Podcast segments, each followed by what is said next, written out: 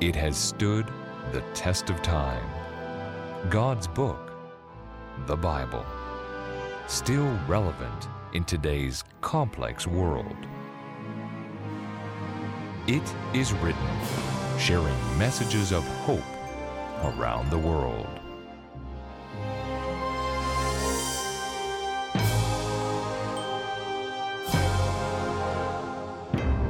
Today, I would like for us to go on a journey. A journey to the southeastern corner of the Dead Sea in modern day Jordan. It is at this site that we find the approximate location of the ancient cities of Sodom and Gomorrah. Sodom and Gomorrah were at one time amazing cities. They were wealthy and luxurious. However, they were filled with immorality. Scholars and archaeologists believe that ancient Sodom and Gomorrah were part of a metropolis that consisted of five cities, each having its own king. It was a population center that reflected great wealth and sophistication. In addition, outside of the cities, there was very fertile ground that provided excellent growing potential. Archaeology has revealed that they grew an abundance of grains and had plentiful orchards. These fields produced in abundance. These cities were commercial centers as well, and they really didn't lack anything. And so it led to leisure and a city filled with immoral pleasure seeking. Wine flowed freely and wickedness grew. The people of these cities turned their back upon God. They were only concerned with indulging in immoral pleasures soon these cities would experience the judgment of God. The famed archaeologist, Dr. Nelson Glueck, worked in the southeast of the Dead Sea and he discovered a trade route from ancient Mesopotamia to Sodom and Gomorrah. He also discovered that the Sodom and Gomorrah traded trade routes with other cities only increasing their wealth and luxury. Archaeologists have uncovered a site there along the southeastern banks of the Dead Sea, which they believe to be the very site of Sodom and Gomorrah. Now, there isn't 100% assurance, but very good evidence that it is the location. They have uncovered a site with over 1.5 million graves, which indicates a thriving population. But the population had become corrupt and being warned of their pending doom, the Bible tells us what happened to these cities. That story is found in Genesis chapter 19 and in verse 24. Then the Lord rained brimstone and fire on Sodom and Gomorrah from the Lord out of the heavens. Amazingly, as archaeologists have excavated the site, they have found signs of absolute destruction with a layer of ash anywhere between 10 and 50 centimeters in thickness. This affirmation of the destruction of the city of Abraham's time is a phenomenal corroboration of God's holy word. Now, you'll remember that Sodom and Gomorrah were absolutely wicked cities. In Genesis 18 and verse 20, it describes these cities as their sin being very grave. But in these cities lived a servant of God, Lot and his family. Lot was the nephew of Abraham. An angel actually visited Lot and led his family out of those wicked cities. And on their way out, Lot's wife looked back. Her heart was still in that wicked city.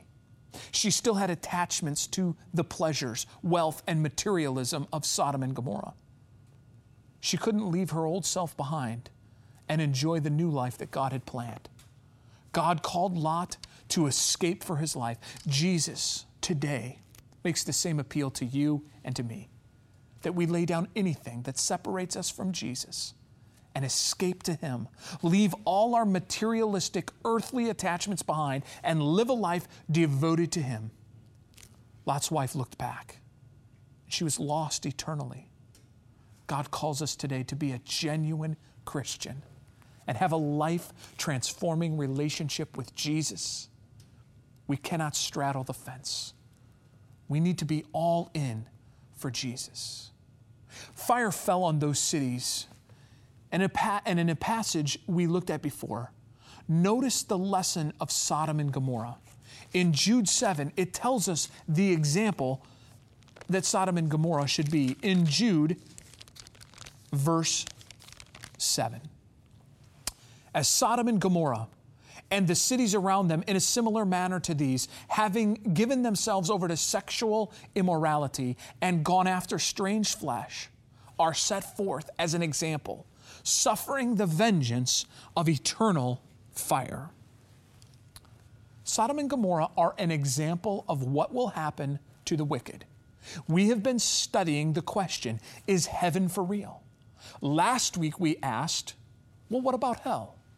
This program is part seven of our series on heaven, but part two about hell. If you've missed any of our programs, you can visit our website. itiswrittencanada.ca, or our YouTube channel, youtube.com forward slash IIW Canada, to see past programs. Sodom and Gomorrah serve as an example of what the final destruction of the wicked will be. It is not an ever burning, ongoing place of torture, but rather a permanent destruction by fire that has everlasting results. Sodom and Gomorrah were totally, completely, absolutely destroyed. They don't burn on, they return into stubble, to ash. And that serves as, as an example of what hell will be. These cities were immoral. They partied, practiced sexual relationships outside the confines of marriage. They received plenty of warning, but God finally said that their time was up. A day is coming soon when the cup of rebellion and sin will be full here on this earth, and God will say, That is enough. He wants to save as many as possible, and He is going to intervene in this earth's history to assure that there will be a faithful remnant, a faithful final generation that He will take home to heaven. For those who don't want to be a part of the heavenly realm, in His mercy, God removes them from existence by destruction with fire after the millennium. Sodom and Gomorrah do not continue to burn today but the Bible describes it as eternal fire that consumed them. The Bible describes eternal fire as a fire that has permanent results. They never burned again. The destruction was complete and the effects was were eternal. That is what eternal fire is. And eternal fire is not one that eternally burns on, but one that completely burns up, completely to ashes, so that it no longer exists it is burned.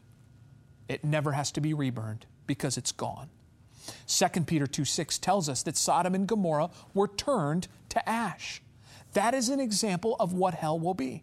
Not a place, but an event in which this earth is cleansed completely from sin, which includes the devil, his angels, and the sinner.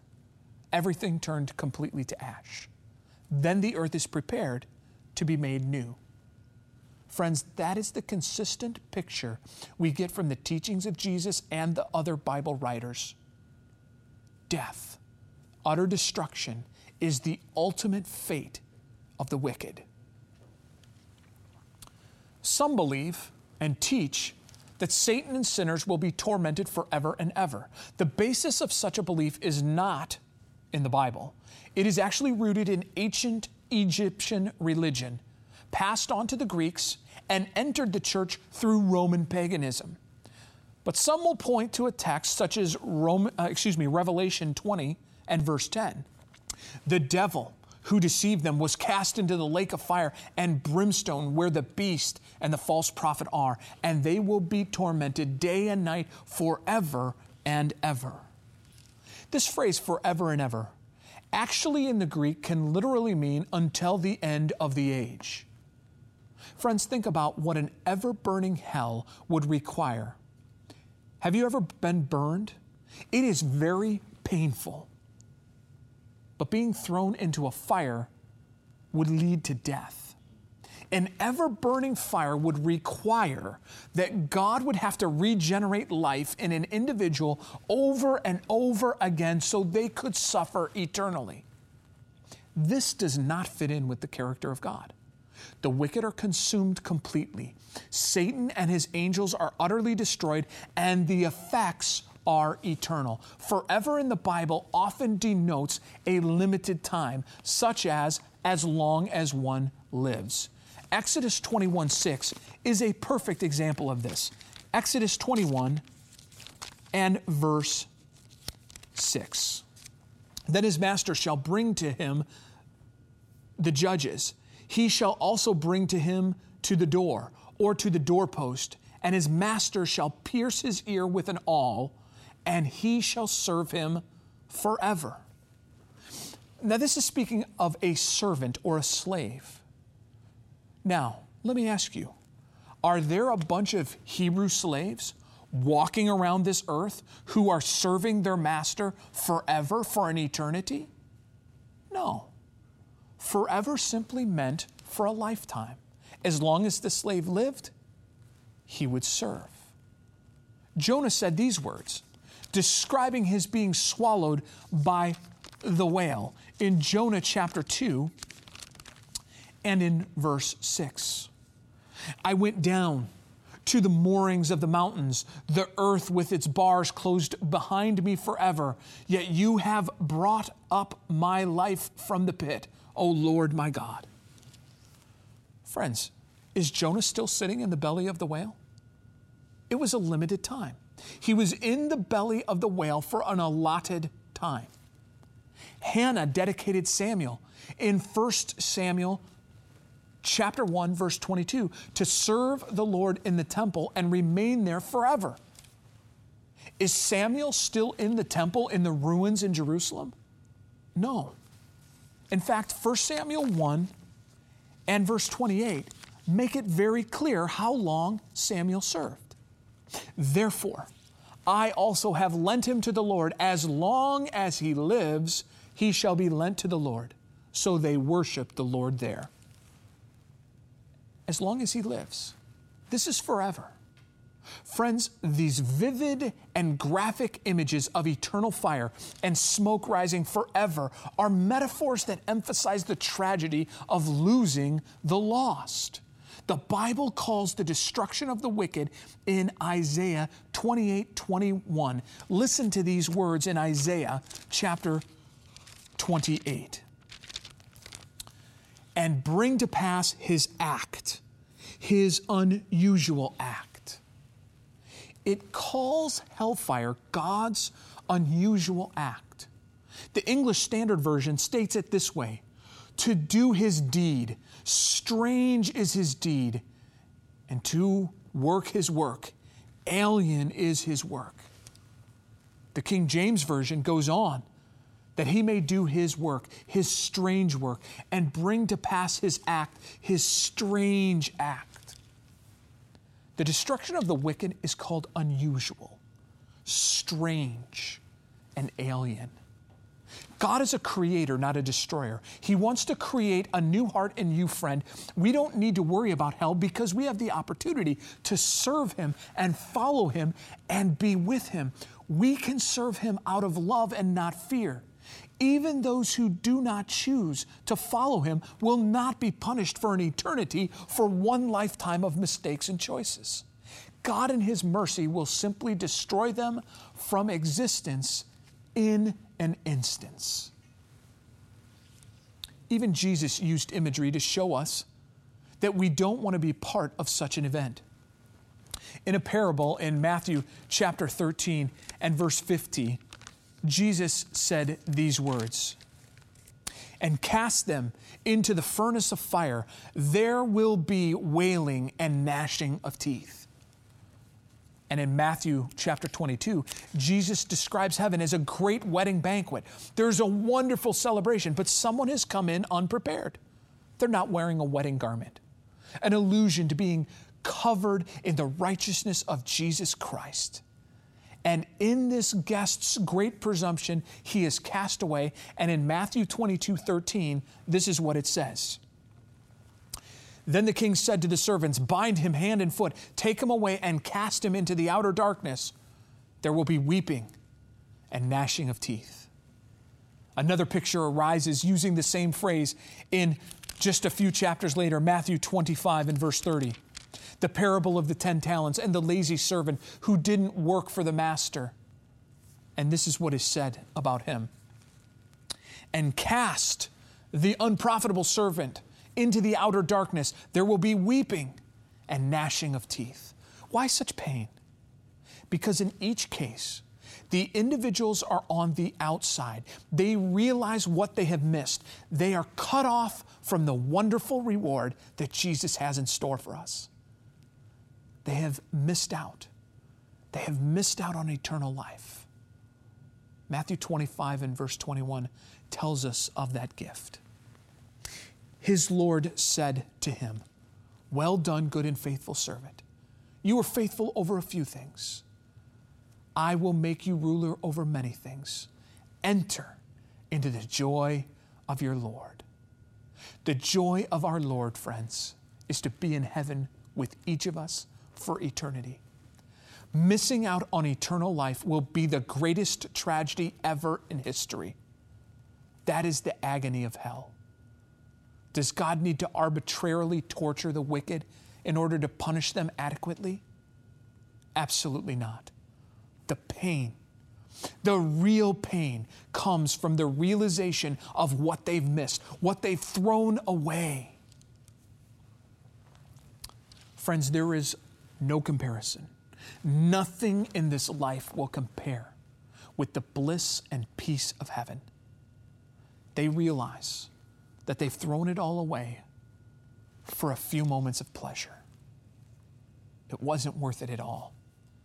No wonder there's weeping and gnashing of teeth. We can't miss out, friends. We don't want to miss out.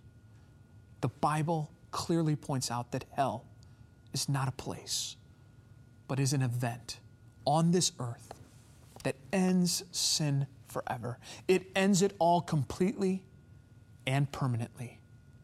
This is a merciful act of a loving God who must bring all things to a close. Some will say, but wait. Doesn't the Bible say that Jesus preached to the spirits in prison? Well, let's see what that text says. 1 Peter chapter 3 and verse 19.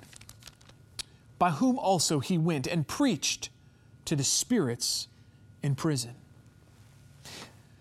The easiest way to understand this text is to read the surrounding information. So let's go back a verse and read a few beyond. So let's go back, verses 18 through 22. For Christ also suffered once for sins, the just for the unjust, that he might bring us to God, being put to death in the flesh, but made alive by the Spirit, by whom also he went and preached to the spirits in prison, who formerly were disobedient when once the divine long suffering waited in the days of Noah while the ark was being prepared, in which a few, that is, eight souls, were saved through water. There is also an antitype which now saves us baptism, not the removal of the filth of flesh, but the answer of a good conscience toward God. Through the resurrection of Jesus Christ, who is gone into heaven and is at the right hand of God angels, and authorities and powers, having been made subject to him. First, verse 18 makes it clear that Jesus was made alive by the Spirit, the Holy Spirit. So Jesus is not dead in this passage. So then, who are these spirits in prison, and when did Jesus preach to them? Verse 20 makes it quite clear. Those from the days of Noah we did a whole series on Noah. You'll remember the earth was filled with wickedness and violence. Christ, through the prophets, spoke to those people in those days through the prophets. These people who were possessed by evil spirits with violence and immorality. And he tried to release them from the bondage of sin, from the prison of sin. He provided every opportunity for them to repent and break that bondage. There was no visiting an eternal burning center of the earth. Jesus, through the prophets, spoke, spoke to the people in Noah's day. Now, others will say, wait, wait. What about the rich man and Lazarus? There is the story of the rich man and Lazarus. In fact, it's a parable. Luke chapter 16, verses 19 to 31. There was a certain rich man who was clothed in purple and fine linen and fared sumptuously every day. But there was a certain beggar named Lazarus, full of sores, who was laid at his gate, desiring to be fed with the crumbs which fell from the rich man's table. Moreover, the dogs came and licked his sores. So it was that the beggar died and was carried by the angels to Abraham's bosom. The rich man also died and was buried. And being in torments in Hades, he lifted up his eyes and saw Abraham afar off and Lazarus in his bosom. And then he cried and said, Father Abraham, have mercy on me and send Lazarus that he may dip the tip of his finger in water and cool my tongue, for I am tormented in this flame.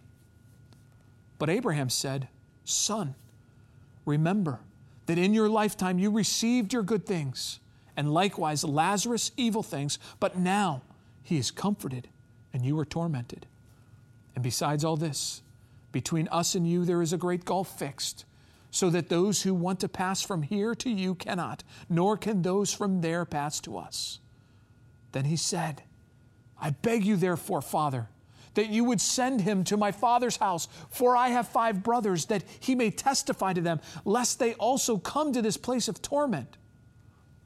Abraham said to him, They have Moses and the prophets. Let them hear them.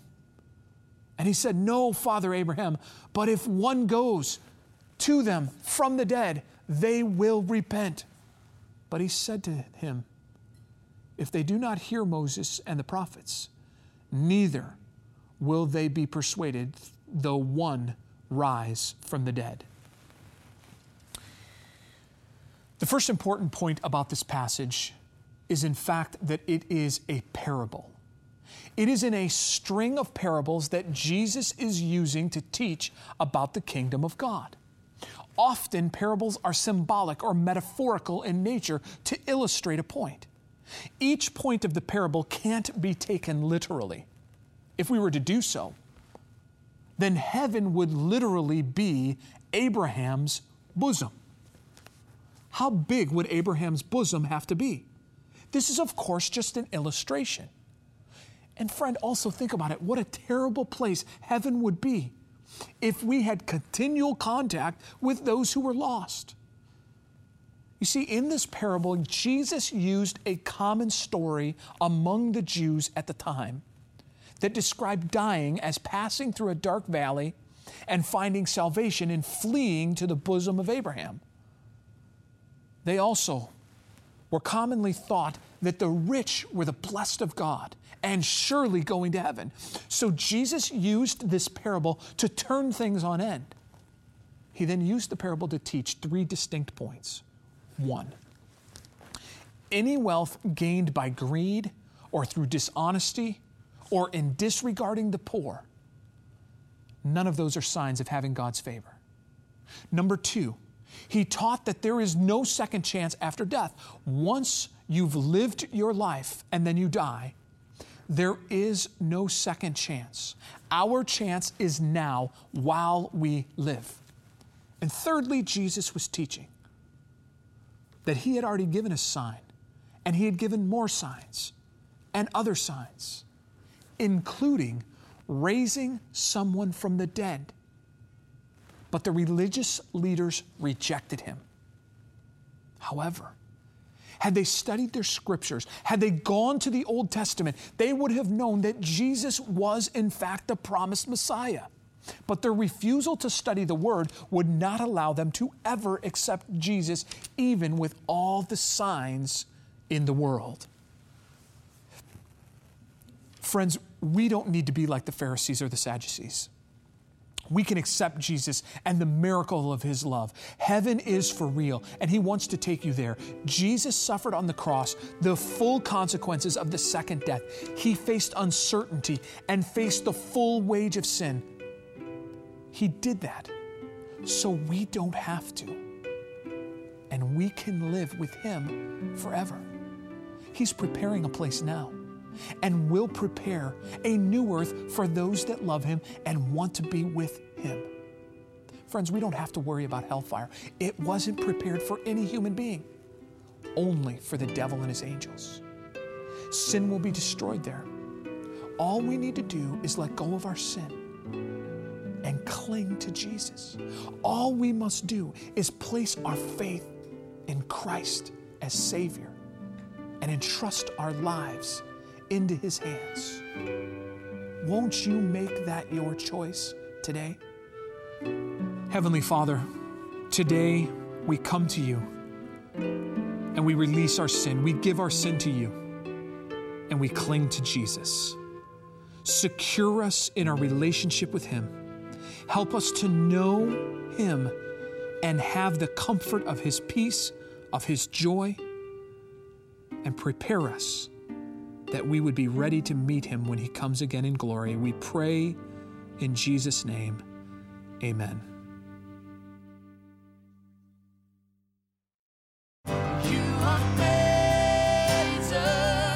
It is Written Canada is pleased to present internationally acclaimed Christian recording trio Selah in three amazing concerts. September 6 in Toronto, Ontario. September 20 in Surrey, British Columbia and October 11 in Red Deer, Alberta.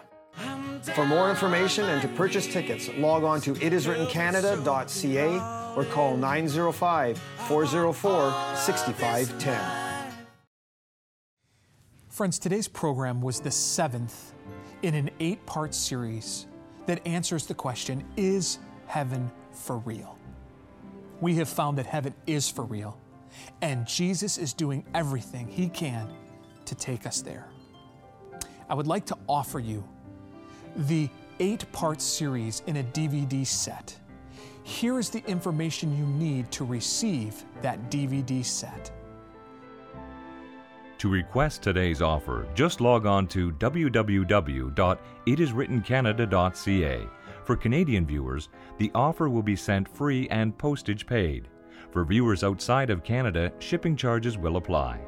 If you prefer, you may call toll free at 1 888 CALL IIW. Or if you wish, you may write to us at It Is Written, Box 2010, Oshawa, Ontario, L1H 7V4. Friend, thank you for watching today.